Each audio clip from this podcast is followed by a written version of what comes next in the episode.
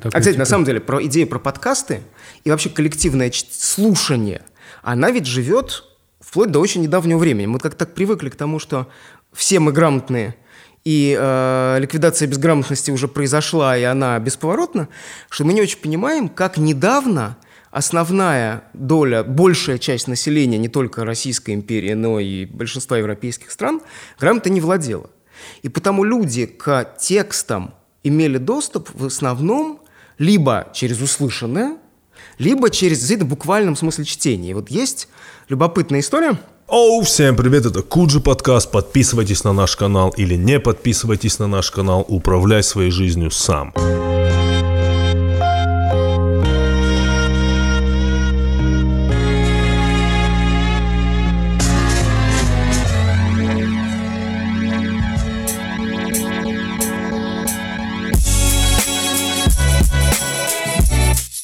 Всем привет, мы вновь на связи. Наши а, осенние выпуски. Мы начинаем наши осенние выпуски. А, Сегодня нас ждет интересный выпуск. Мы давно подбирались к этой теме. Я сразу скажу, я буду много молчать. Сразу предупреждаю. Если кто-то думал, что это будет не так, нет, буду много молчать. А, У нас в гостях сегодня Михаил Мальзульц. Правильно я назвал? Правильно, Да, совершенно да, правильно, верно. да. Я Ис- привык к тому, что мою фамилию говорят неправильно, но сейчас идеально. Да, отлично. Историк, медиевист, научный сотрудник Центра визуальных исследований Средневековья и нового времени РГГУ, лауреат премии «Просветитель» за книгу «Страдающее Средневековье». Эта книга у нас как-то всплывала в одном из подкастов. У Михаила вышла книга, которая называется «Между Христом и Антихристом. Поклонение волхов Еронима Босха». Вот это, вот эта книга. А, Она случайно попала к нам в офис. Да. Не случайно, кто-то ее купил. И мы ее вот так передавали из рук в руки. И, и это то, что нужно. Мы сказали, это то, что нужно. И спасибо, что вы пришли, Михаил. Спасибо вам, что позвали. Огромное. Э, У меня есть история, как мы на самом деле с Михаилом знакомы, он Да. просто этого не помнит, это нормально. Потому что когда-то очень давно, сложно вспомнить год, а, N плюс один делал, под- делал а, лекции. И Назывался это «Лектория образовача». И самый первый лекторий образовача был в «Телеграфе», и там была лекция Михаила Да. Майзульса, Да, да, которая была посвящена Японии. Точно. Вот это была очень крутая лекция. Я всем советую ну, найти, там она есть в интернете, да, ее можно посмотреть. Там была лекция о том, как Япония вот в тот краткий период между отказа от э, изоляции и превращением снова в империю, да, то есть милитаризацией Японии, как она какое-то время успела побыть азиатской Европой, как там э, типа визуально все, все переоделись, стали одеваться в европейское платье, как появились плакаты, которые были типично европейские, как э, японцы воспринимали себя как европейцев. Там основная идея, как я помню, была в том, как себя воспринимали японцы. Японцы же, когда к ним приехали, э, эти европейцы, они такие, типа, какие-то здоровые, вонючие мужланы. Ну, они, типа, выше, такие какие-то отвратительные великаны. И они их так воспринимали. То есть они воспринимали их как отвратительных великанов. И потом, как вот пройдя вот это вот все, они стали воспринимать себя как европейцев в Азии, да. Но потом наступила милитаризация, которая закончилась ядерной бомбардировкой, и типа совсем уже другая была история, и совсем другая Япония. Это я пересказывал замечательную книжку япониста Александра Мещерякова «Стать японцем». Или, не, вернее, «Тело японца». Действительно, у него была прекрасная, ну, не идея, а скорее он по- показал, как из комплекса неполноценности японцев, который возник действительно в результате унижения от э, варваров Запада, возник постепенно, с одной стороны, сначала идея подражания им стать как они, а потом такой мощный ресентимент, который как раз привел действительно к милитаризации Японии и Это мы говорим- имперским мечтам. мы говорим про какое время? Это 18 Это нет, 19? 19 век, 19 ну, 19 век, да. два- вторая половина 19 века, начало 20 века. Там и- прекрасная книжка. Изоляция, по-моему, в 60-е закончилась. Да, в Это- середине 50-х годов, Да. когда э, вскрыли европейцы и американцы, вскрыли Японию, заставили отказаться от самоизоляции. Они были, сами- типа, к ним нельзя было ездить, ничего нельзя, там, этих... Про даже фильм, у кого был, с Том Хэнксом или с кем-то, ну что там, когда приезжали христианские... Последний самурай. Скорцезе. Скорсезе, да, когда приезжали христианские э, миссионеры, их казнили просто, потому что, типа, не нужны нам тут миссионеры ни к чему. Ну, они видели в них иностранных агентов, которые приведут к колонизации Японии. Ну, в целом в этом есть здоровое зерно. Ну, в этом в целом есть здоровое зерно. Э, я сначала читал очень много про самураев, а потом еще недавно посмотрел э, большой сериал документальный про самураев. Такая жесть. Просто. Почему? Очень много крови. Очень много, конечно. Очень много крови. Они считали, что это типа мужской... Мужчина, по их, по их мнению, мужчина должен иметь дело с кровью. Типа мужчина – это человек, который может и должен убивать там и заниматься такими вещами. Это Интересно, типа нормально. Вы сказали, что в 19 веке они стали европейцами, а у меня ощущение, что в 20 веке они стали американцами. Они ну, очень же любят все американское. Я не знаю, насколько это вот искренняя любовь или это Да. вот такой, знаешь, посттравматический синдром, потому что как бы, ну, что сделали американцы? Американцы поступили, как они обычно делают, они сначала страну разбомбили, а потом типа стали э, заливать полученное деньгами, да? То есть там вот есть базы, они зарабатывают и прочее, прочее, прочее. И в целом э, сложно понять, как японцы себя ощущают, потому что они, во-первых, не болтливые, вот. а, а во-вторых, у них действительно очень глубокий процесс. Единственное, что вот действительно происходит в последние 15 лет, силы самообороны Японии э, занимаются тем, что постепенно возвращают себе военную мощь. Вот. То есть они как бы... У них в какой-то момент в Конституции появилось, что э, типа милитаризация – это плохо, и вообще во- военные штуки плохо. Но они сейчас постепенно стали крейсеры заказывать. Ну, очень странно звучит. Силы самообороны, да, им нужен крейсер. Типа ты такой, ну, я не знаю. От- ну, как бы крейсер не оборонительное Да. оружие.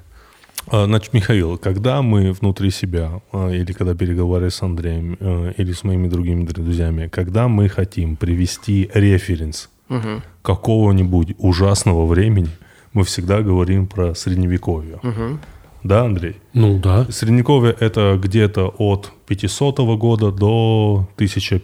Ну, это условная этикетка, да. Обычно в таком в учебниковом варианте это от крушения Римской империи в конце, к концу V века до великих географических открытий, то есть до конца 15-го, начала 16-го. Кто-то в советское время было принято часто до английской революции, то есть до середины 17 века. Есть вообще идея так называемого долгого средневековья, что многие вещи в жизни Европы менялись гораздо медленнее, чем какие-то поверхностные течения, ну, например, знаю, история искусства, которая с Ренессансом Средневековья заканчивается. А были вещи, например, как устроена жизнь крестьянина, которая с Ренессансом Боттичелли, э, Леонардо да Винчи и Микеланджело, она, в общем, не меняется практически никак.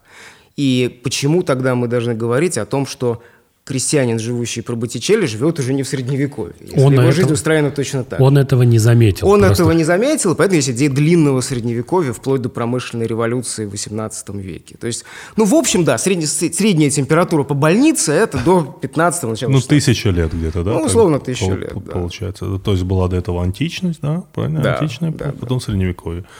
И действительно ли было так жестко? Действительно ли?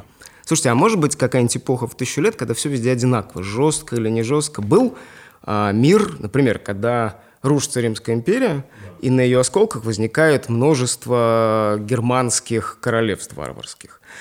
Это мир один. А теперь, там, не знаю, перенестись где-нибудь в 15 век, отправиться куда-нибудь в блистательный Париж или в э, Гент или Брюгге в, на территории современных Нидерландов или в Бельгию, и мы увидим совсем другой мир, который гораздо ближе к всему, что мы представляем как возрождение, новое время, чем э, к варварскому пятому, шестому или седьмому веку, веку.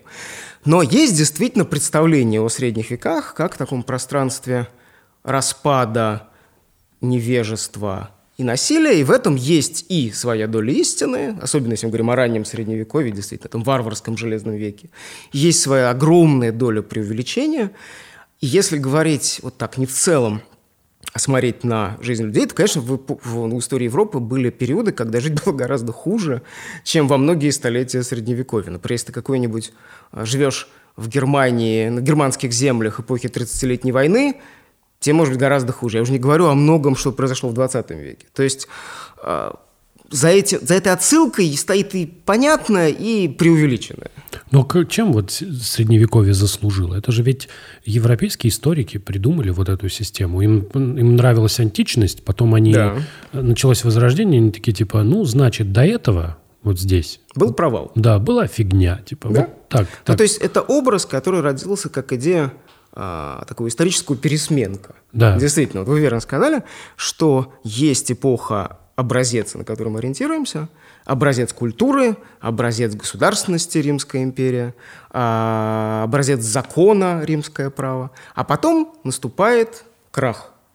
И дальше действительно, как идея этих средних, среднего века, она появляется у интеллектуалов итальянских э, Возрождения, которые пытались описать, кто они такие, чем они занимаются, когда э, восстанавливают древних авторов, а в 15 веке начинают, в второй половине начинают их печатать, когда они пытаются строить не по не на немецкий манер, ну, как называли готику, не поэтому варварским образом с этими отвратительными стрельчатыми арками, а на античный манер. Мне просто очень нравится готика, я до сих пор... Да, вот мне не, гораздо больше я нравится, чем вообще не понимаю этого, потому что там же потом после Ренессанса начались вот эти, вот там, когда у тебя все угу. раскрашено, и ты такой, типа, это что вообще? Не, я тоже, естественно, гораздо больше люблю готику, но они смотрели на это по-другому. И они называли это действительно варварским стилем или немецким стилем. И даже была такая версия, откуда взялась вот эта стрельчатая арка, одна из главных предметов готики, что а, германцы, варвары, где они живут? Где живут варвары? В лесу. А, лесные люди не знают, как правильно строить, а правильно строить – это создавать круглые своды, использовать правильные капители на колоннах, ионические, коринфские и прочее. И что они, а, их архитектура – это берешь два дерева, соединяешь их верхушки какой-нибудь толстым канатом или веревкой, и получается, естественно, неправильный круглый свод, а получается вот нечто вот такое остренькое, это и есть исток якобы э, готической арки. Вообще пропаганда, да, такие типа? Да, но мне казалось, что часть готики — это кости...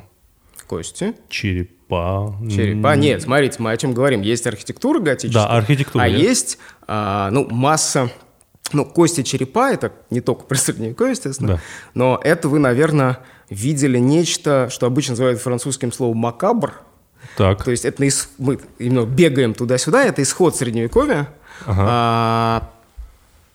14-15 а, века, в разных концах Европы, но особенно к северу от Альп, возникает такое мощное движение религиозное и художественное, когда одним из лейтмотивов культуры становится проповедь мемента мори.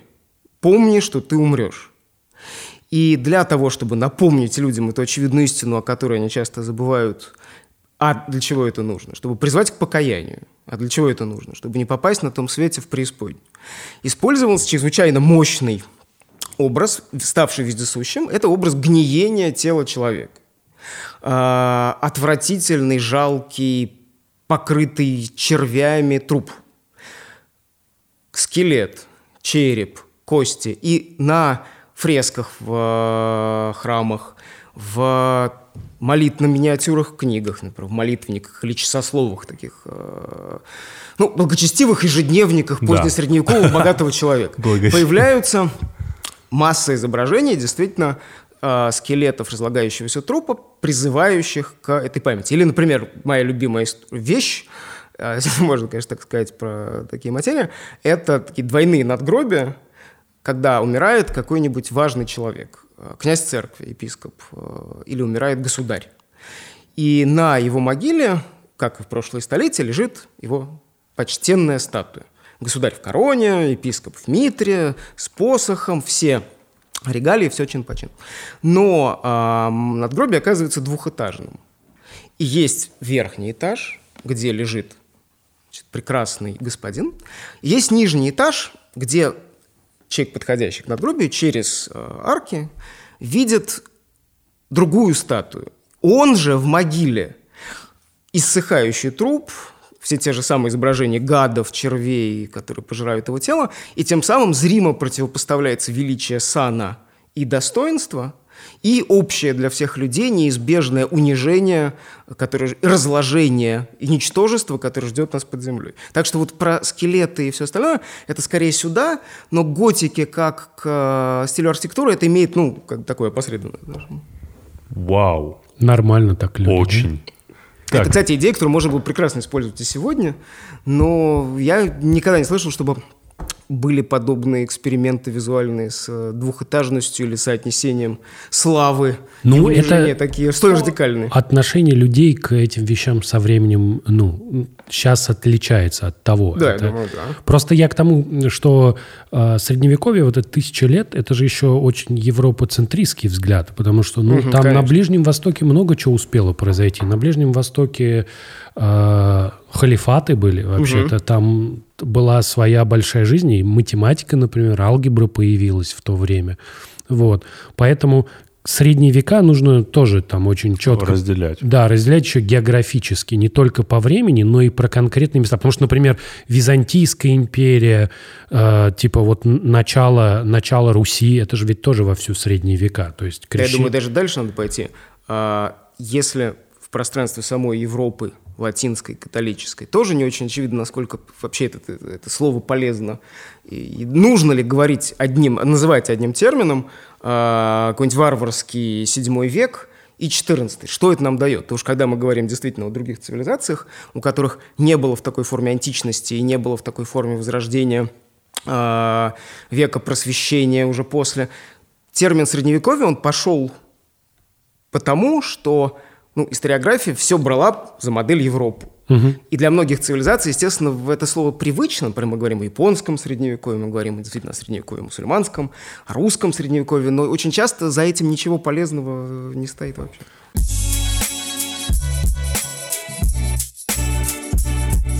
Значит, Андрей, э, лето закончилось, а я так и не научил тебя важным вещам.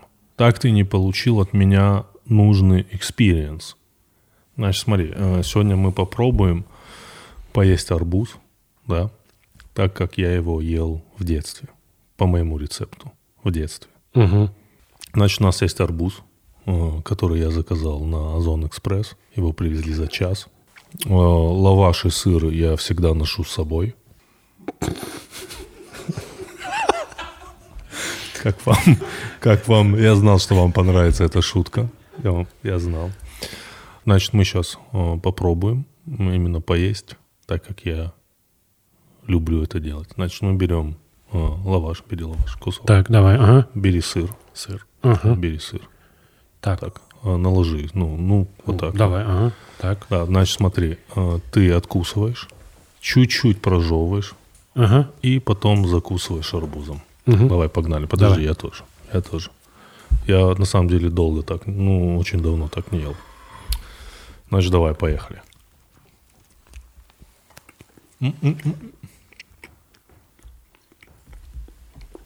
Пора.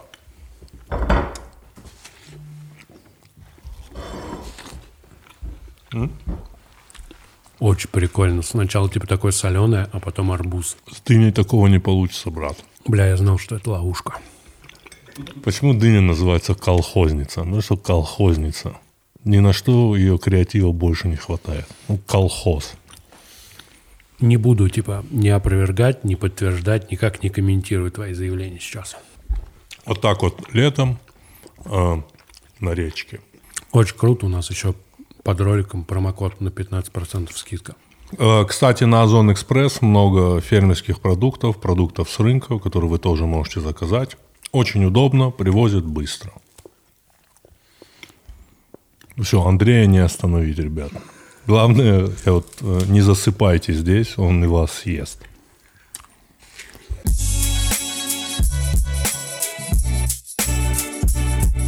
Э, Правда ли, что основной подтекст вот этих вот э, тысяч лет да, э, в искусстве, в архитектуре – это религиозность? Это очень сильная концентрация религиозности вот именно в этом отрезке. Я бы сказал, что да.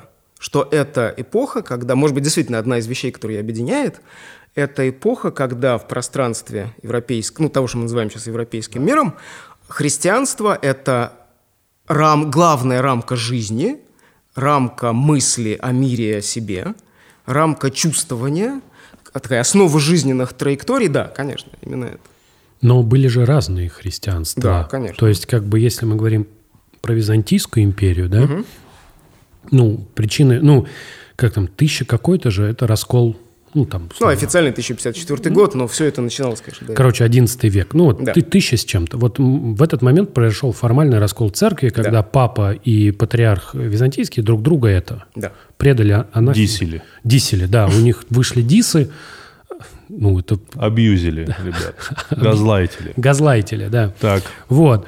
Но до этого как будто э, христианство, конечно, играло роль, но как хочется сказать, что вот Византийская империя в тот момент, она переживала какие-то там совершенно фундаментальные вещи. Например, э, иконоборчество. Ж примерно тогда же было, да? Ну, за до полтора-два века до да, этого, ну, да. до раскола. То есть Ну, иконоборчество это восьмой, даже раньше, это восьмой-девятый века. Да, в это время па- папство, папский престол занимался тем, что леша- решал какие-то местные вопро- вопросики Да, в, Италии да, да, да. и пытался там, типа, что Византия, ну, ругаться с Византией. В это время в Византии, например, произошло, произошла такая концепция, решили, что нельзя изображать людей.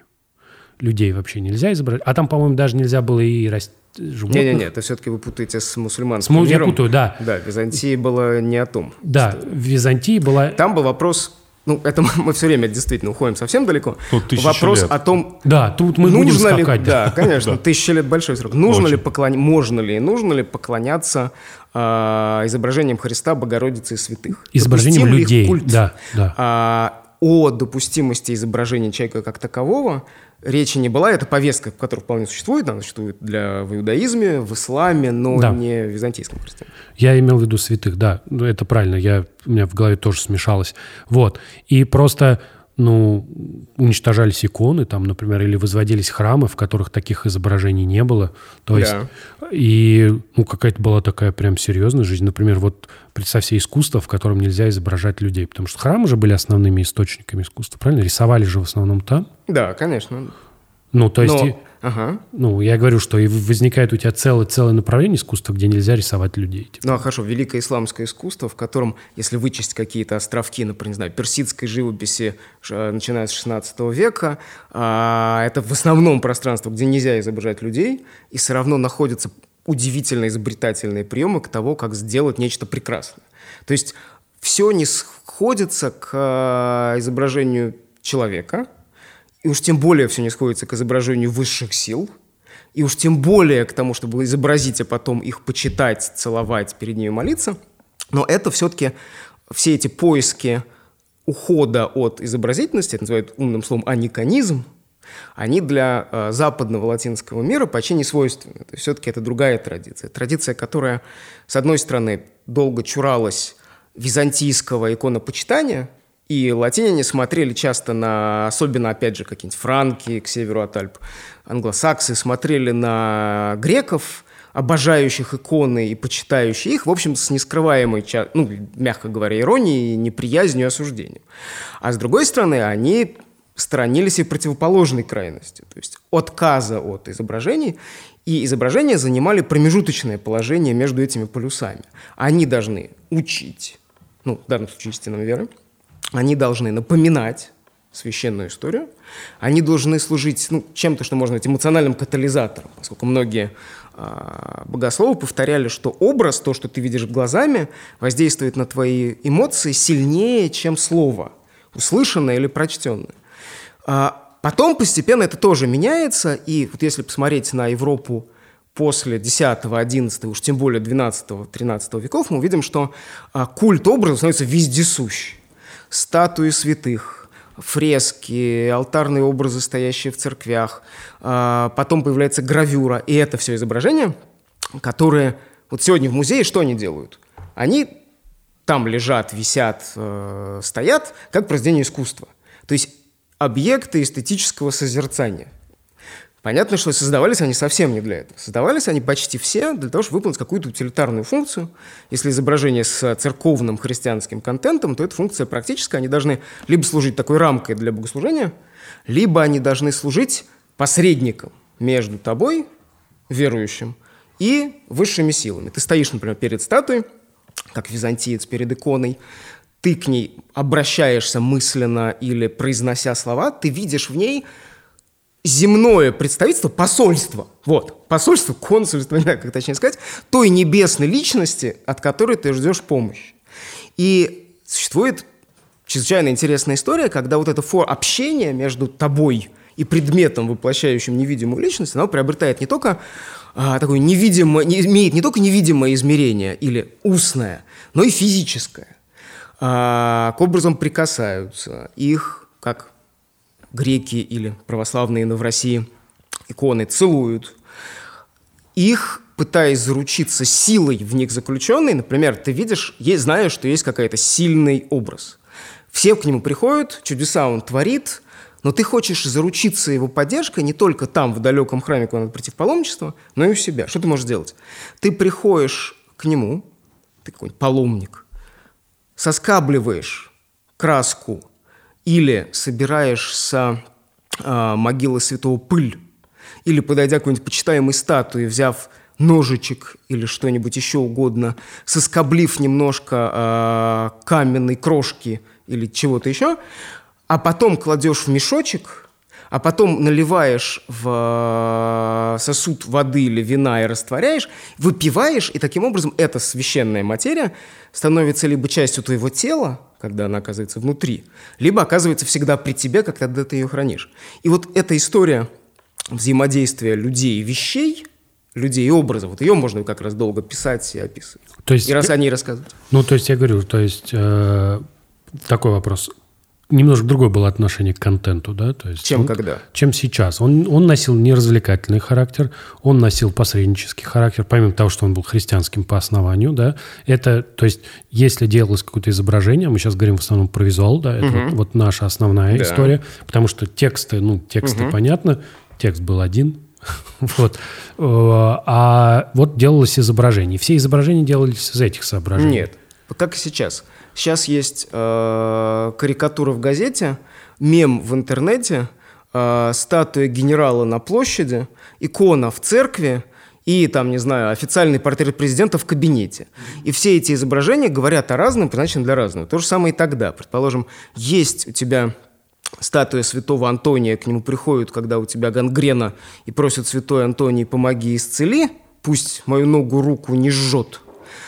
Есть э, рукопись с каким-то рыцарским романом, а на полях у нее, например, э, обезьян, прыгают обезьяны, колов... происходит какое-то странное коловращение непонятных гибридов, появляется какой-нибудь ногой человечек в митре епископа, и это все пространство уже игры и пародии. И, естественно, его используют совершенно не так, как статую святому, к которому приходит э, «спаси, помоги». Это образы для радости, для наслаждения, для ухмылки, для сатиры. Или ты какой-нибудь знатный сеньор, французский. У тебя есть замок, как положено знатному сеньору. У тебя что должно быть в замке? Естественно, у тебя там не собор, изображений у тебя не очень много.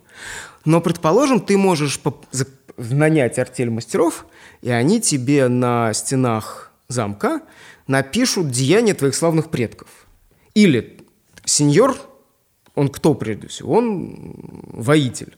Они напишут сцены битв из рыцарских романов, которые ты любишь слушать. И эти изображения уже живут совершенно по-другому. Слушать, не читать, да? В основном нет, конечно. Ну, если мы в позднем совсем средневековье, в каком-нибудь в 15 веке, там появляется, естественно, гораздо больше образованных, грамотных мирян. Если мы в каком-нибудь 12 столетии, то э, мирянин, владеющий грамотой, это вообще редкое исключение. Э, то есть от эпохи это зависит. Ну, то есть, в основном рыцарский роман ты будешь, конечно, слушать. Да, то есть ты, ты подкаст. То есть у тебя есть, да, есть, да. есть человек, который тебе читает подкасты. Да. Ты такой, а, кстати, типа... на самом деле, про идею про подкасты и вообще коллективное слушание, она ведь живет вплоть до очень недавнего времени. Мы как-то так привыкли к тому, что все мы грамотные – и э, ликвидация безграмотности уже произошла, и она бесповоротна, что мы не очень понимаем, как недавно основная доля, большая часть населения не только Российской империи, но и большинства европейских стран грамотой не владела.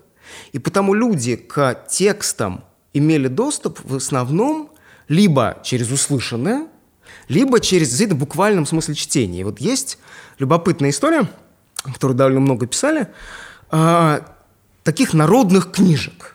Вот если вот сейчас вот пойти на э, железнодорожную платформу и подойти к киоску. Мое любимое занятие – инвентаризация содержания киосков. Что там есть? Там Тещин есть, язык. там есть тещин язык. И тещин язык в прямом смысле слова, тещин язык в метафорическом смысле Да. слова. То есть некие э, анекдоты, рецепты и все остальное. Сканворды. Сканворд, да, как я мог забыть. Есть э, какая-нибудь пресса посерьезнее, есть Спид-инфо, например. спид-инфо, Спид-инфо, по-моему, уже нету. Нету? Я, я его, когда жил во Владикавказе, и когда был студентом, и до студенческого, для меня была там культовая газета, которая называлась что-то типа «Анфиска». Это была местная какая-то Это была, газета? да, местная газета, и больше всего меня всегда смешило послание от читателей друг другу, то есть такой взаимообмен сзади. Чат. Ну, чат сзади такой, да. газеты, да. То есть на, на, на оборотной У- стороне, то есть У на нас последней такая, странице. такая да. была из рук в руки. Там были объявления в основном, но сзади, да, публиковали письма там читатели и сообщения Да, знакомств. там были э, такие послания. Ты зачем на него смотришь? Ты думаешь, ты его достойна? Неплохо. Да, да, да. Это были частные объявления или колонка от редактора? Нет, это были частные Частные. объявления, да.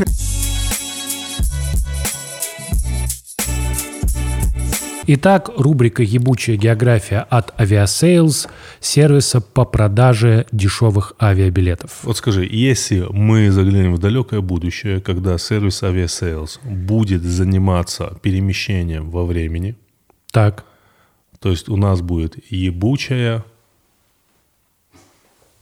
очень сложно, я обязательно придумаю. Ну, ты Придумаю. понимаешь, ну, какое- да, то какое-то есть как время. вот есть рубрика «Ебучая география», Да. а будет «Ебучая темпоральность». ну, условно, да, то есть э, это Aviasales, поиск э, дешевых э, перемещений во времени. Сервис для поиска дешевых перемещений по- во времени. Неплохо. Давай. Неплохо, И там окей. ты набираешь э, время, тысячу, давай. Да, и перемещаешься. Да. В средние века. Да. Так вот, э, давай. э, Туркменистан, что ты знаешь про Туркменистан? Ну, про Туркменистан я знаю следующие вещи. Давай. Значит, э, в Туркменистане Угу, э, это очень закрытая страна. угу. Э, Ее возглавляет одиозный человек, который недавно признался в том, что он Бэнкси. Какую страну не, возгла- не возглавляет одиозный Ну, тут- человек? Тут Бэнкси возглавляет. Ну, а тут Бэнкси. Также в Туркменистане, я не как сказать, на территории Туркменистана, одна из моих любимых пород собак, у меня есть любимые породы собак, Да. это Алабай, он с Туркменистана. У моего соседа в селе был Алабай, что считается элитой Алабаев. Э, Это была собака с голубыми глазами. А это, это считается, это считается там элита.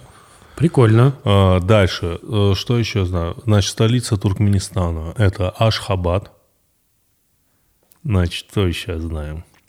Этого уже достаточно, я думаю. Этого достаточно. Достаточно, Всё. да. Ага. Отлично. Да. Мы поговорим э, про врата ада. Врата ада. В 1971 году геологи обнаружили ка- каверну, ну то есть типа, полость внутри Земли. Не таверну. Не, на- не таверну, каверну. Каверну. Внутри каверны был газ. Кто-то забыл выключить газ. Вот. И они решили его добывать. Поставили буровую вышку.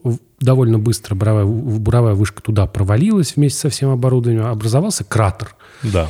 И там газ внизу. И они думают, ну, надо как-то что-то сделать. И решили газ сжечь. Типа идея была, они сейчас газ этот подожгут, он прогорит. День, два, три, может, погорит. Вот. И все нормально. Типа газ прогорел. Они подожгли этот газ в 1971 году. Он горит до сих пор. Вот. Это такой кратер, несколько десятков метров. Вот, там внутри все пылает. Называется Врата Ада. А, ряд, недалеко есть несколько а, еще кратеров. Их, слава богу, не подожгли. Они, там вот есть газ, какая-то жидкость. Вот, замечательное место. Горящий кратер. Как тебе А история? рядом история просто потрясающая. А рядом как бы люди живут? Там какая температура Там была, воды? там сравнительно недалеко была деревня, там уже люди не живут. Внутри температура по-разному. А В окрестностях не замечены работы Бэнкси Нет. в виде пламени? Хотя, возможно, сам кратер – это и есть работа Бэнкси. Опа. Это была рубрика «Ебучая география» от Aviasales. А, Сервис по продаже дешевых авиабилетов.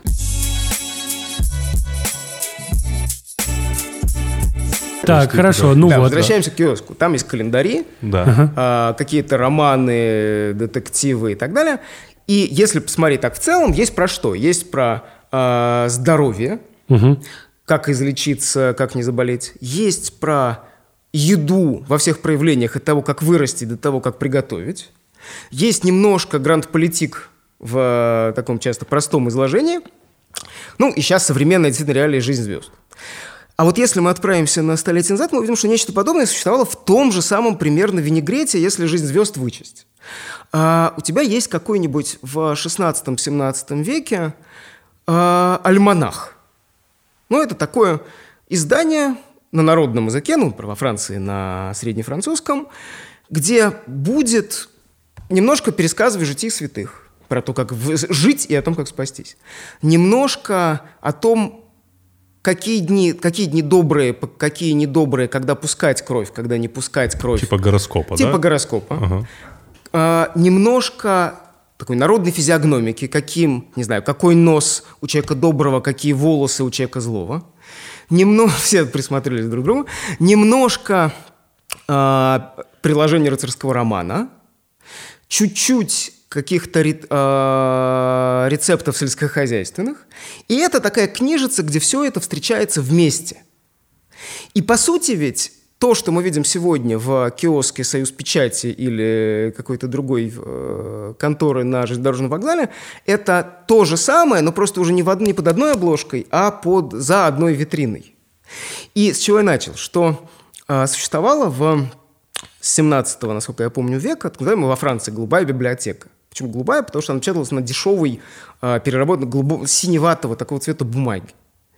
И это было чтение, где вот примерно та же номенклатура, о которой я только что рассказывал, и духовное просвещение, и менее духовное развлечение, встречалось под одной обложке. Все это распространялось довольно большими по меркам того времени тиражами, печатные книги. И их в основном, насколько мы можем судить, действительно люди не читали. А, например, есть деревня. В деревне есть а, кто-то грамотный книга есть в доме или делится на большое количество домов, и он собравшимся соседям, друзьям, родным читает вслух.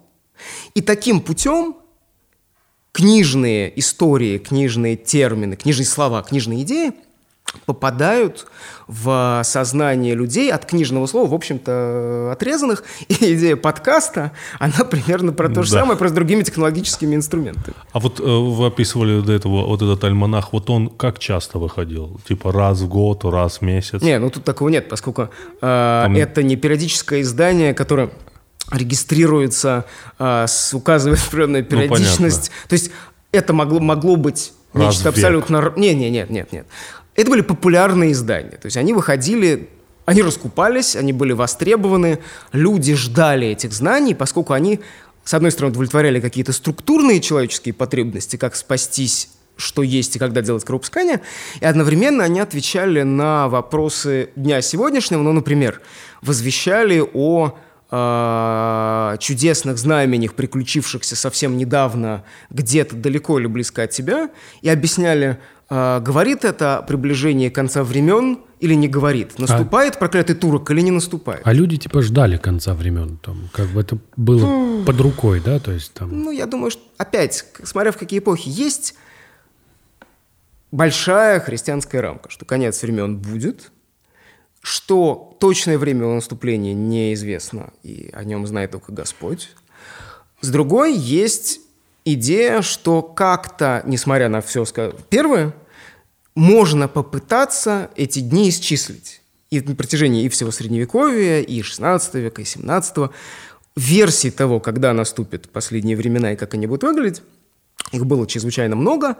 Они привязывали конкретные события, конкретные народы, например, которые вторгались в пределы Латинской Европы, а, арабов, а, до этого венгров, турок, начиная с 14 столетия, к идее конца времен, есть представление, что... Вот, не так.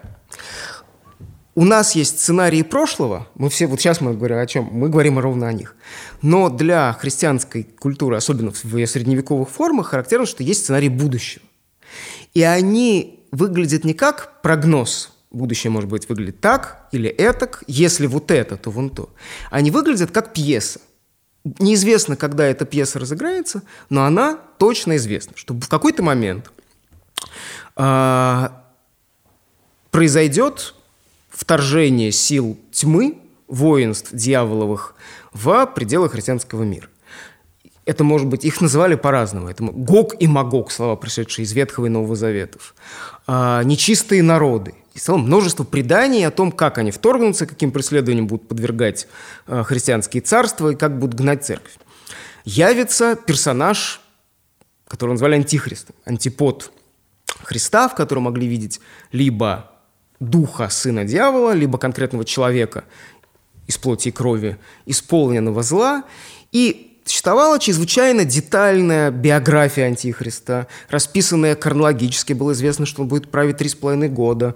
Ну, это же этого нет. Это святом, сценарий будущего. В Святом Писании же. Ну, в а, традиции есть масса того, что в буквальном виде нет в а, Писании. Да. Есть а, последняя книга Нового Завета «Апокалипсис», собрание загадочных видений, как считается, явленных апостолу Иоанну на острове Патмос, где он пребывал в изгнании – Дальше есть огромная традиция их интерпретации. Вот, это же история про интерпретацию. Любая традиция – это интерпретация. Ну, хорошо. Когда у тебя есть а, авторитетный текст, а, говорящий о том, как жить в прямом смысле слова, или говорящий языком видения, как апокалипсис, откровение Иоанна Богослова, ты неизбежно соизмеряя всю совокупность своих жизненных выборов как человека или всю совокупность траекторий э, построения мира, как если ты, ты церковный иерарх, ты богослов, ты в этих текстах ищешь, что они означают, но это почти всегда сопряжено с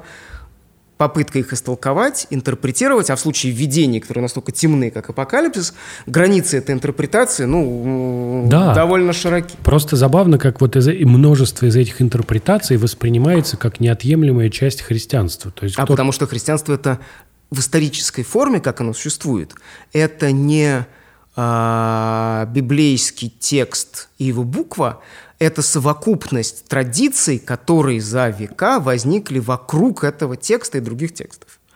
То есть мы можем, как в, частном э, качестве каждый из нас, относиться к этому совершенно любым образом, но если мы смотрим на реальность историческую, как она разворачивается, то никакая традиция не сводится к какому-то набору правил, внятному, четкому кодексу, это всегда многотекстье и все тело толкований, которые вокруг них возникают. Просто, нет, ну просто видишь, у тебя э, известно, что он будет править три года, что там прям... Да, сценарий типа, будущего. Да, то есть конкретно. То есть, типа... Очень конкретно, но неизвестно когда. Но неизвестно когда. И потому получается, что у тебя, вернемся к альманахам, а, тебе альманах говорит, ты, например, какой-нибудь э, житель небольшого баварского городка, или ты живешь где-нибудь в прекрасной Сиене в Италии. Он тебе говорит, в городе таком-то за Альпами, если ты из Италии смотришь, родился двухголовый теленок. А еще на небе, вы оглянулись в поисках двухголового Нет, теленка? просто такой двухголовый теленок. А еще на небе появилась комета, а у кометы хвост напоминал крест. И дальше следует интерпретация, например, что двухголовый теленок указывает на то, что э, произойдет новое разделение папства и империи и э, грозят христианскому миру войны. А крест, явившийся на небесах, утверждает то и это. И Получается, что такого рода альманахи, они выполняли роль одновременно и духовного поучения, и газеты. Ну, соответственно, это цензурировалось как-то и кем-то. Ну, во-первых, кто-то же это писал, естественно, не было никаких э, цензурных... Нет, нет, нет, я с другой стороны ага. покажу. Не было никаких цензурных институций, которые по своей а, массовости, эффективности и всеобъемлющности были бы хоть как-нибудь похожи на то, к чему привыкли в новое время, в 20 веке угу. и, к сожалению, сегодняшним днем. А, у тебя есть сотни типографий, если мы уже из Средневековья вышли в 16-17 век, раскиданные по бескрайним просторам Европы. А, в городах, княжествах, королевствах, где печатаются те или иные книги, свои собственные правила, свои собственные институции, свой собственный пригляд, свои собственные религиозные воззрения, потому что уже есть мир католический, есть мир протестантский, и он тоже не един, есть лютеране, есть кальвинисты, есть англикане, и у всех свои взгляды на то, что верно, а что неверно. И, конечно, в каждая конкретная книга, она кем-то написана, и она конфессиональные политические взгляды своих авторов и печатников, она выражает. Есть какие-то истории про ну, то, что можно назвать современным словом цензура. Например, что в французском королевстве книги должны выходить с королевским разрешением. Но, опять же, это не эпоха эффективных массовых бюрократических аппаратов, которые действительно способны э, надзирать за содержанием всего, что печатается. Или есть с 16 э, второй половины 16 века возникает папский индекс запрещенных книг. Перечень, в котором из... названы книги, которые запрещены к... Которые иностранные агенты. Которые иностранные агенты, которые скорее иноверные агенты. Более э, такая важная для того времени рамка. Аморальные агенты. Но, естественно, невозможно в масштабах даже всего католического тогдашнего мира эффективно эти запреты воплощать. Вот ближе чуть-чуть там, к миру визуального да. а, есть бескрайнее море католических изображений святые, ангелы, преисподняя, Господь в разных обликах, а, ветхозаветные сюжеты, новозаветные сюжеты, житийные сюжеты, аллегории. А к позднему Средневековью их разнообразие абсолютно беспрецедентно для всех вообще веков христианской традиции. На востоке христианского мира никогда такого многообразия сюжетов и их решений визуальных не было. А потом наступает эпоха реформации, и католическая церковь борется с протестантами, которые начинают против Рима вести идейную войну на нескольких фронтах, и одна, один из этих фронтов – это обвинение, что католики на самом деле идолопоклонники. Такие же, как древние язычники, с которыми ранее христиане сражались, что статуи святых, стоящие в храмах, образы на досках, установленные на алтарях, перед которыми молятся, которым приносят дары, и от которых что-нибудь соскапливают, да. это суть идола для протестантов. И отвечая на эти обвинения, католическая церковь, с одной стороны, объявляет все эти обвинения, естественно, ересью, а с другой стороны, как часто бывает, когда мы боремся с какой-то э, идеологической критикой, она начинает внутренне стремится себя реформировать, чтобы самые одиозные злоупотребления, которые обличают протестанты, а многие католические интеллектуалы были согласны с тем, что это злоупотребление, убрать и тем самым лишить еретиков вопиющего повода для э, огульной, э, огульного поклепа на Матерь нашу Святую Римскую Церковь. И возникает идея, что некоторые из образов, которые возникли в Средневековье, они не верны, опасны и вводят верующих в искушение. Например, есть важнейший христианский догмат, один из важнейших христианских догматов, догмат о Троице. О Боге, который одновременно един, троичен, об ипостасях Отца, Сыне и Духе, которые равны, и одновременно один из них – Отец, другой – Сын, третий – Дух, как визуализировать этот, этот догмат, этот э, интеллектуальный парадокс – Существовало множество вариантов. Вот один из них стоял в том, что показать троицу как либо один вариант. То есть человек, человек из шеи. Из этой шеи растет три головы. Тело одно – это единство Бога троичного. Головы три – это три ипостаси. Или более изобретательном варианте у тебя есть тело, у тебя есть шея, у тебя есть голова, но на этой голове три сросшихся друг с другом лица. Единство, троичность. В позднем Средневековье таких образов достаточно много. Мы можем их увидеть в скульптуре, и на миниатюре, и на фресках. А в 16, 17, 18 веке католическая иерархия все чаще начинает смотреть на них с большим подозрением и запрещать. Почему? Потому что они слишком похожи на изображение дьявола, которого точно так же, довольно часто, представляли с тремя лицами. А почему с тремя? А, ну, во-первых, это, я думаю, тут две вещи. Первое – это то, что общая идея монструозности. Дьявол – это в христианской традиции, в христианской иконографии, это существо, отпавшее от порядка божественного творения, и, и поэтому сращение не, элементов человека, зверя, животного, рыбы, каких угодно существ в его теле демонстрирует его Порочность. порочность и вот эту беспорядочность. Да. А Вторая идея, что дьявол – это обезьяна Бога, то есть пародия на него, э, подражание его власти и его величию, и потому это пародия на Троицу. И вот начинают какие-то отдельные богословы, а потом папы римские эти образы троичные с тремя лицами Троицы запрещать. Но что происходит? Они все исчезли? Нет, они не исчезли. Где-то их действительно перестали так изображать, где-то это продолжалось. Многие эти образы дошли до наших дней. Потому что а, не надо представлять этот мир, не только средневековый, но и действительно эпоху раннего нового времени, по модели современных, эффективных, бюрократических, способных, да и тот далеко не всегда, а, к доведению своей воли до каждого околотка вот таких структур. Таких структур не существовало. И поэтому можно запрещать, где-то запрет работает, где-то запрет не работает.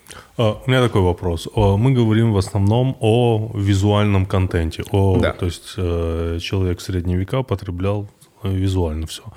А где он это мог делать? То есть существуют, допустим, споры, где появился первый ресторан. Это либо Япония, либо Франция. А было ли в Средневековье, мог ли бы необразованный, неграмотный человек пойти на выставку, На выставку? Нет, на выставку точно нет. на музей? Такого всего Нет, нет, не нет, было. нет, нет, То есть нет. это всегда храм. нет, нет, нет. да. Выставки, музея не существует в принципе. А, Но это- аналоги, их- типа их какие-то. нету. Нет, аналогов тоже нет. То Нет, есть, то есть нет а, какие-то бродячие приезжают, показывают Ярмарка. ска- скабрезные картинки. Я думаю, что, ну, возможно, есть истории, но они про другое. Смотрите, вот идея, что в средние века все было визуально, а, нет. Образы – это вообще крайне дефицитная вещь.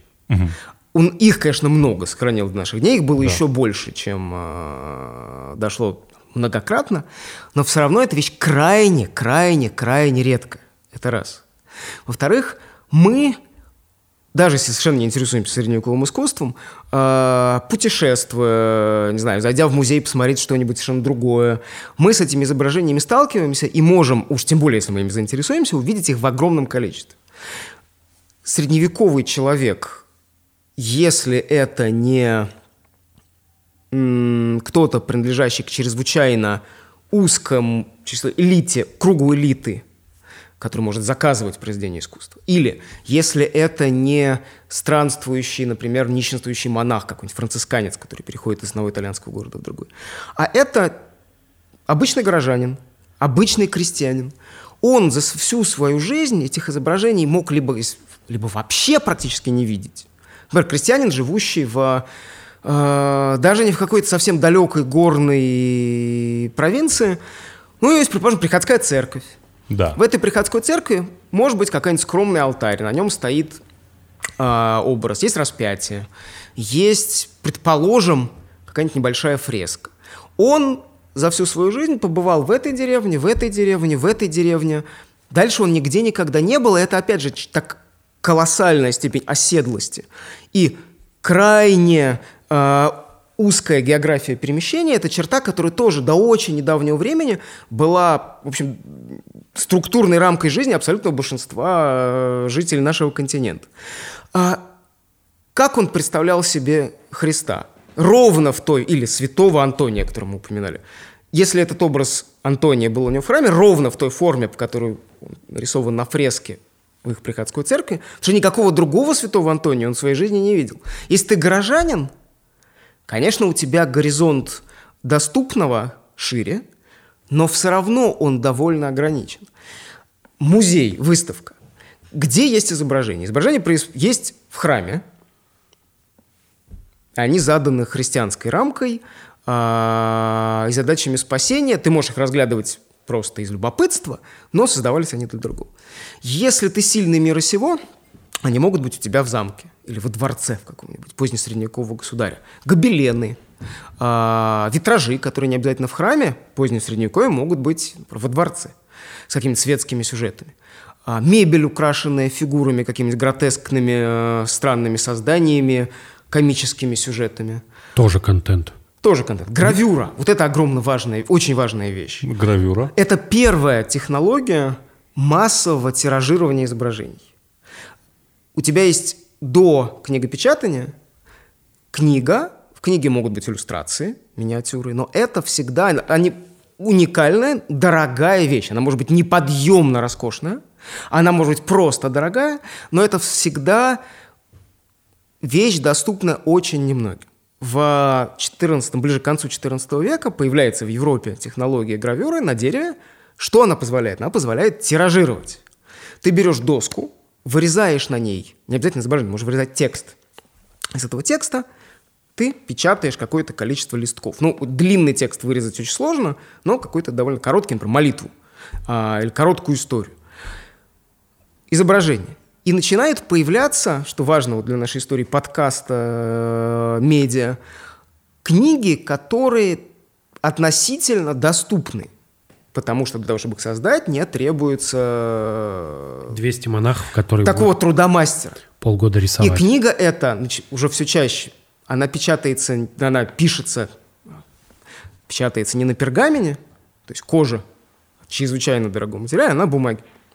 А потом появляется технология книгопечатания, когда можно уже не вырезать весь текст на, на доске, а можно набрать его литерами. И книга становится дешевле.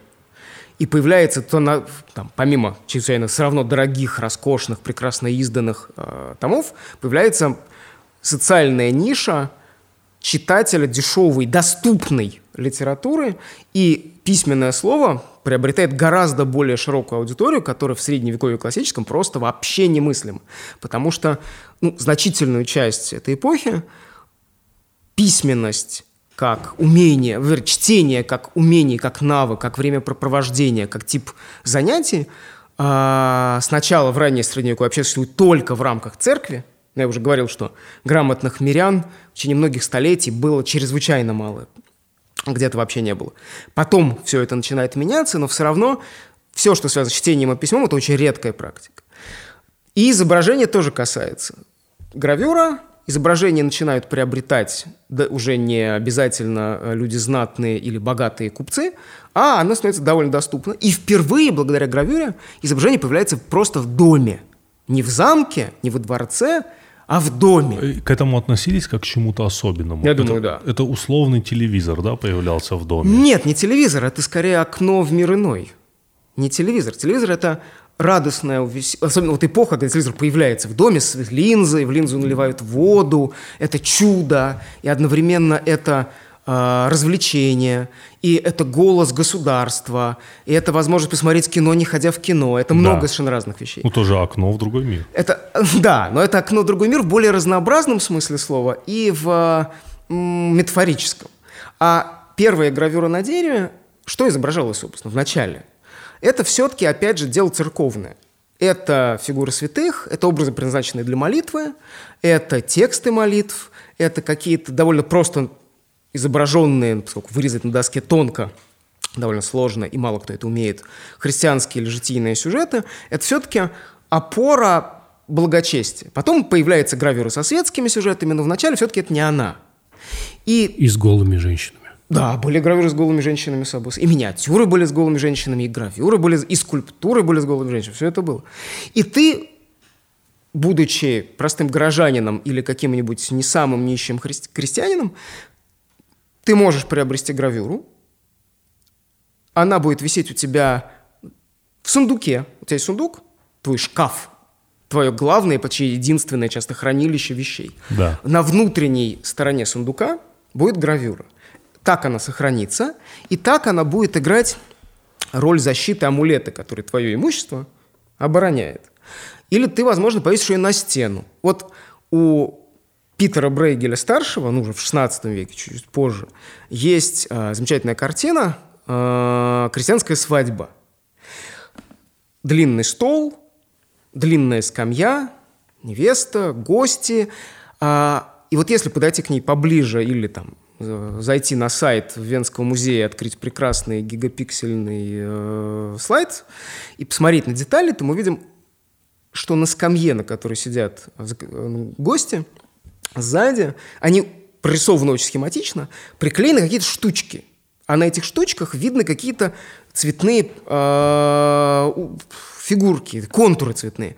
Это как раз гравюры с изображениями, ну, это невозможно рассмотреть, но по абрисам можно представить, что это, с фигурами святых. Их там штук 5-7. То есть в XVI веке в фламандском доме, который вообразил Брейгель, изобразил, это уже обыкновенная история. есть тоже, если посмотреть на его картины или картины его последователей, сыновей, последователей, а, изображение небольших городков и деревень. Мы можем увидеть где-то обычно вдали, поскольку к основному сюжету это не имеет отношения, а, стена дома, подходит какой-то человек и вот тоже смотрит на какие-то беленькие, очень схематично нарисованные прямоугольнички.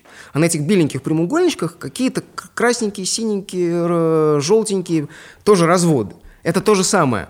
А, гравюры с изображениями или святых, может быть, это уже какие-то, в том числе и новостные листки. И любопытно, как внутрь изображений вставляются из другие изображения, которые часто почти не видны. Вот есть у замечательного фламандского художника Яна Ванейка, жившего в 15 веке, а, знаменитый образ Мадонна канцлера Ролена. Мадонна, Дева Мария, бургундский канцлер Ролен, знатный вельможа, окно, и вдали, если увеличивать, увеличивать, увеличивать, мы видим фламандский городок.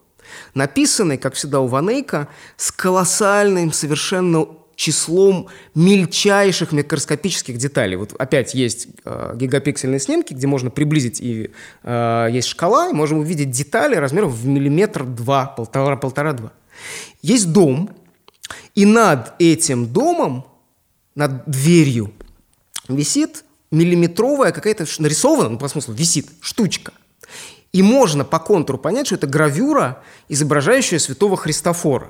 Святой Христофор почитался как заступник э, путников, паломников, защитник от внезапной смерти, очень важной опасности для средневекового человека, что это плохо не просто потому, что ты был-был, а теперь не стало, а потому что внезапная смерть означает, что ты, твоя душа покинула тело, ты не успел покаяться, не успел искупить свои грехи, соответственно, ты э, с огромной степенью вероятности отправишься в преисподнюю после смерти. То есть очень важно подготовиться правильно.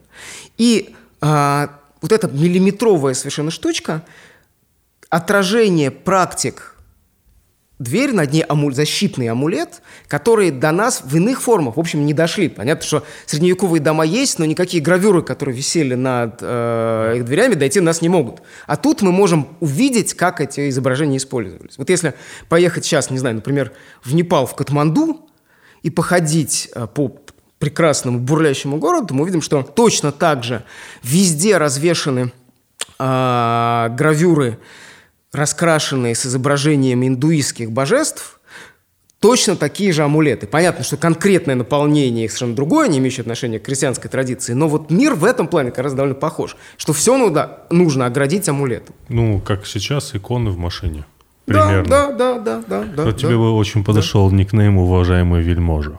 Уважаемый вельможа? Или да, знатный вельможа. Нет, нет, нет, глубоко уважаемый А, глубоко уважаемый вельможа. Глубоко уважаемый вагона уважает. Это чис- чисто фантазия. Значит, мы говорим, что э, вообще само такое понятие «обладать изображением», «обладать Да. фреской» — это...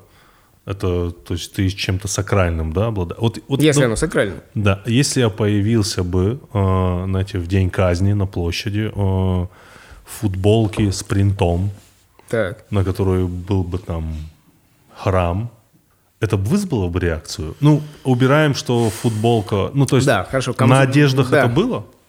На одежде. Ну, ну, э, были, скажем, литургические облачения духовенства, на которых были вышиты фигуры святых, э, и могли быть и библейские сюжеты. Если бы вдруг на площадь вышел непонятно кто, не имеющий на то права, напялившийся на себя литургическое облачение, на котором изображен храм, я думаю, ничего хорошего бы из этого не вышло.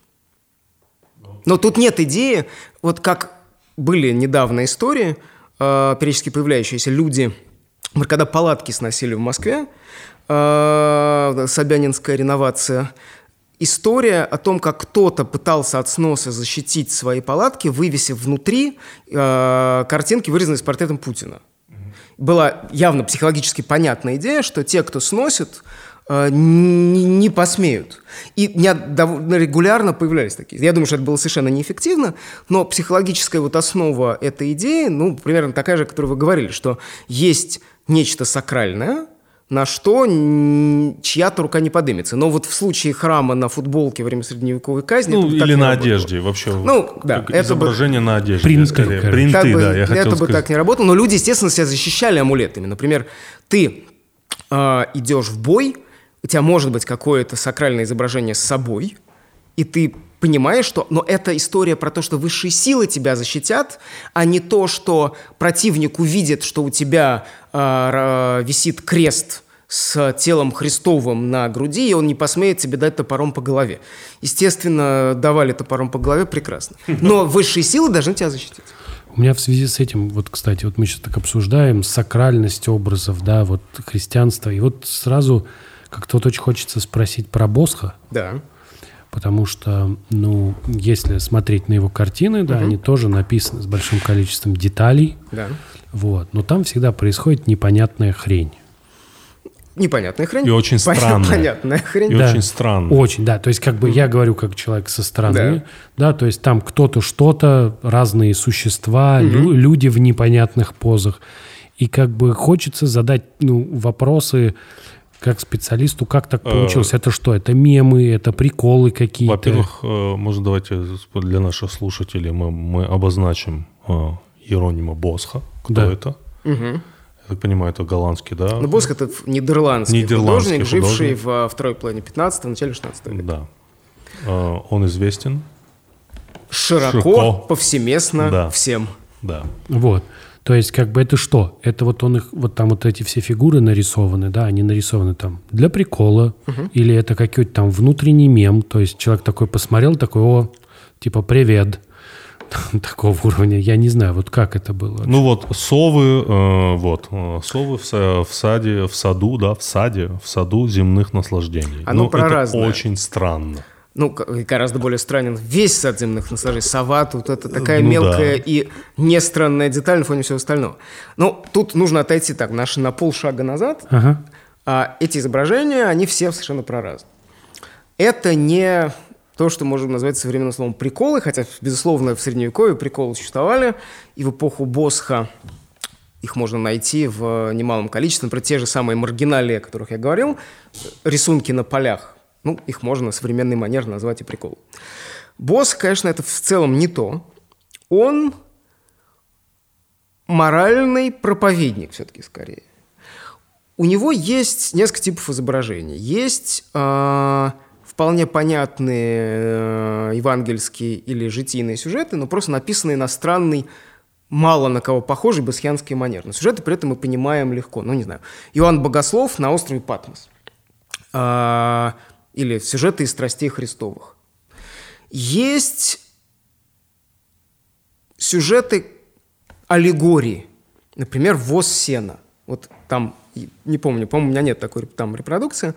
А, пейзаж, на фоне этого пейзажа на телеге бесы и всевозможно странно выглядящие товарищи тащат огромный сток сена. А сзади едут господа, папа, император, бургундский герцог, король, а перед этим стогом сена э, творится нечто непотребное, люди друг другом дерутся, один человек вонзает другому в горло нож, они бегут к этому стогу и пытаются ухватить э, немножко сена из него. Что это? Это аллегория. Э, благ мира сего, весь этот сток – это вот совокупность тех благ, которые люди так вожделеют. Э, что они делают? Они пытаются ухватить что такое сено и блага? Это нечто быстро исчезающее, увядающее, эфемерное, тщетное. Что с ними происходит? И кто верховодит этими людьми, которые так пытаются урвать себе немножко сена? Бесы, которые тащат этот сток. Куда они его тащат? То есть посмотреть на это изображение, это триптих, то есть есть центральная панель и То просто целый створ. фильм рассказали. Есть, с одной стороны, слева рай, место грехопадения. Да. Есть центральная створка, где эти люди, есть ад. И все это движется туда. То есть перед нами э, мораль, моралистическая аллегория, дидактика.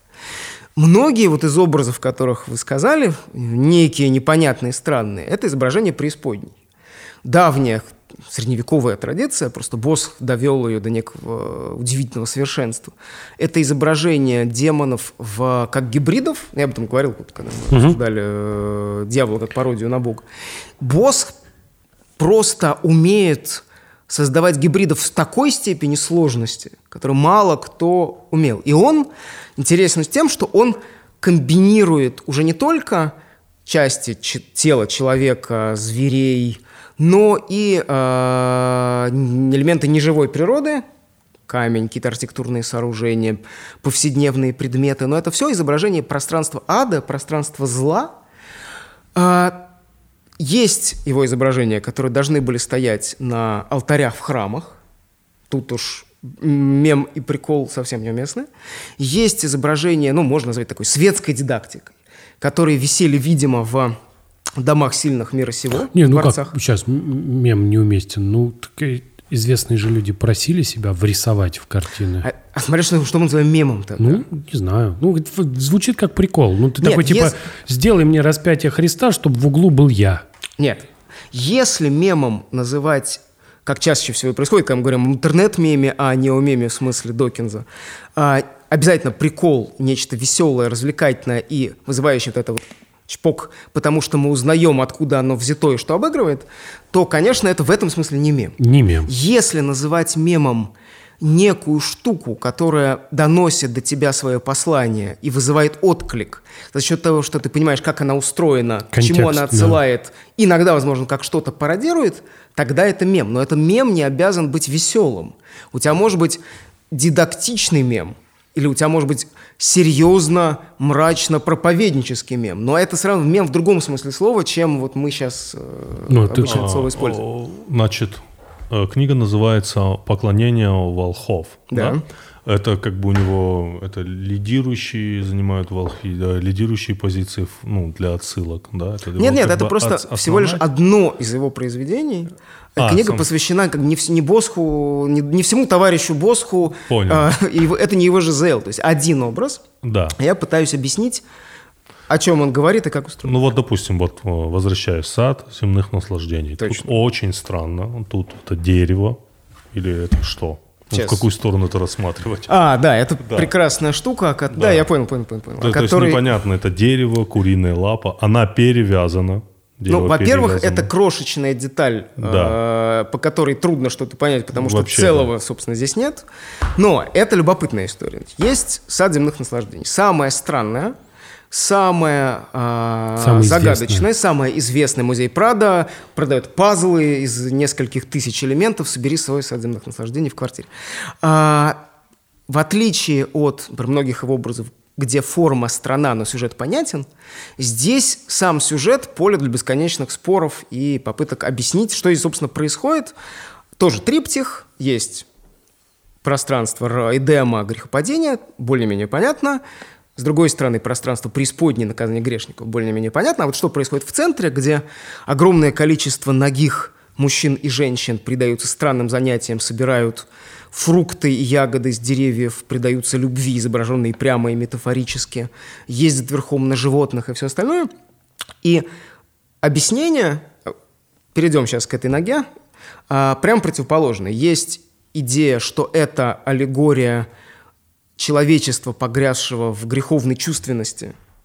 А, поэтому это тоже как на возе сена дорога слева, где Эдем, вправо, где преисподняя. Есть противоположная интерпретация, что это человечество, как оно могло бы выглядеть и жить, если бы не было грехопадения. Это чувственность, но это чувственность праведная. Наслаждение, но без червоточины греха и смерти, которую Адам и Ева ввели в этот мир. И, и в аду появляется вот это странное создание, сооружение, даже непонятно, как сказать, э, мрачная, темная поверхность адского льда. Оттуда там две лодки. Из этих двух лодок возвышаются некие структуры, которые одновременно похожи на пустые тела мертвых деревьев, стволы мертвых деревьев, и на ноги. Сверху то ли установлено огромное яйцо, то ли из этих ног вырастает огромный раздутый живот. И внутри этого живота люди пируют. То ли это таверна, то ли это бордель. В целом понятно, что перед нами пространство греха, а, семь смертных грехов, один из них пьянство, обжорство, а где пьянство, там разврат. И все это воплощено в э, товарища, который находится внутри яйца. А дальше, то, что вы спросили, сами эти ноги. Тут там еще, там еще такая деталь, что нога... Кровоточит. Она перевязана. Она перевязана. Да, Это... И под ней угу. что-то в форме пластыря даже. Смотрите, а, тут мы очень легко... Понятно, что хочется сказать, что каждая деталь означает. Но тут очень легко уйти немножко в а, историю, напоминающую часто сочинение в э, плохой советской школе с плохой учительницей, когда каждая деталь в творчестве Александра Сергеевича Пушкина должна обязательно иметь глубокое э, филологическое, нравственное и политическое значение. Босс создает образ преисподней, образ мира, где царствует смерть.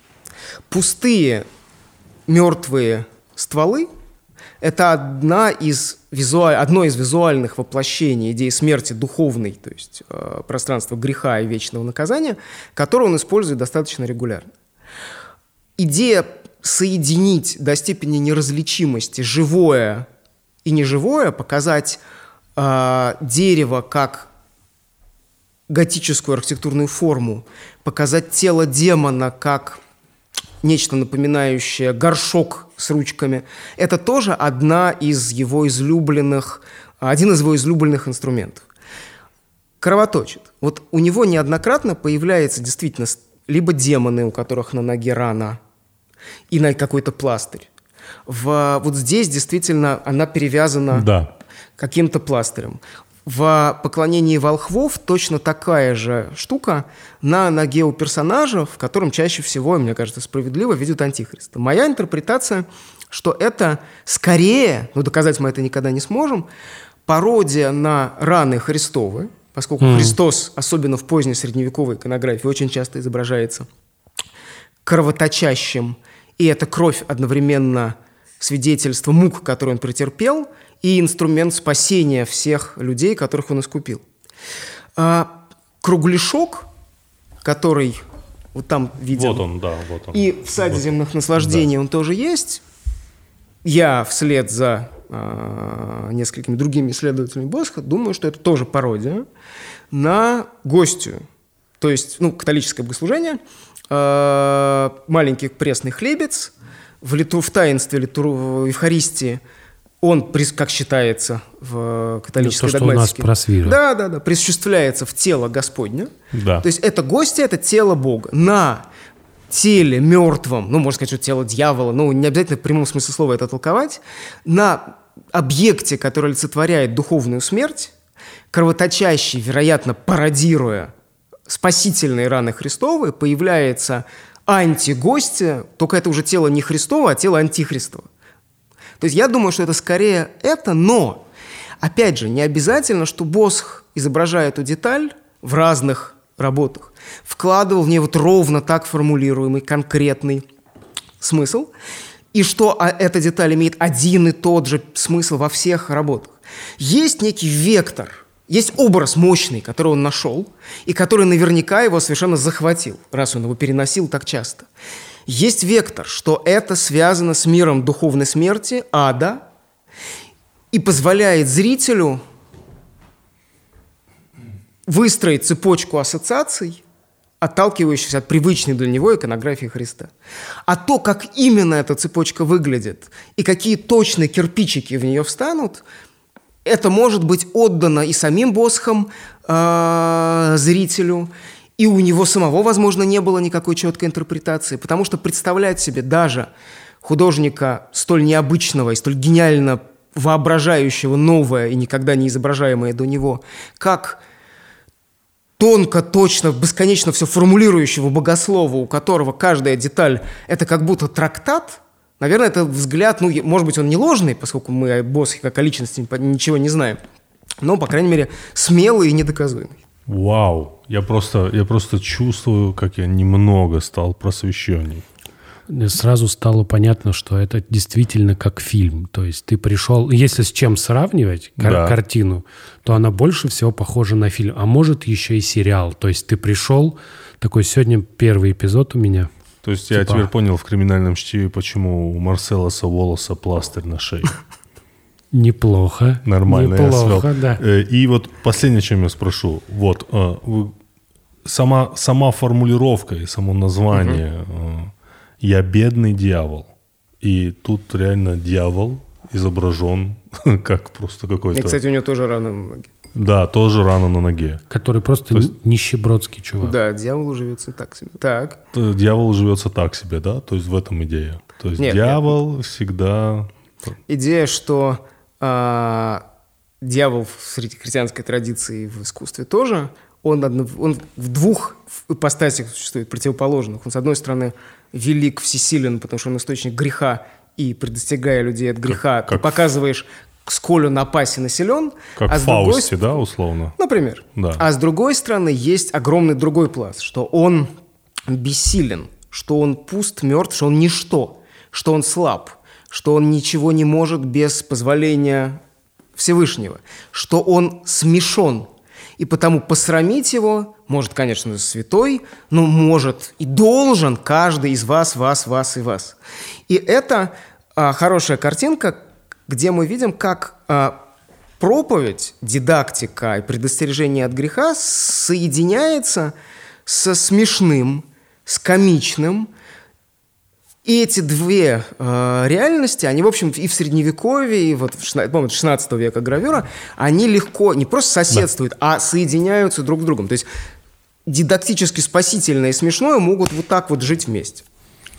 Было очень сильно интересно. Спасибо огромное. Спасибо. Спасибо большое. Это невероятно. Ребята, а, книга, покупайте, интересуйтесь.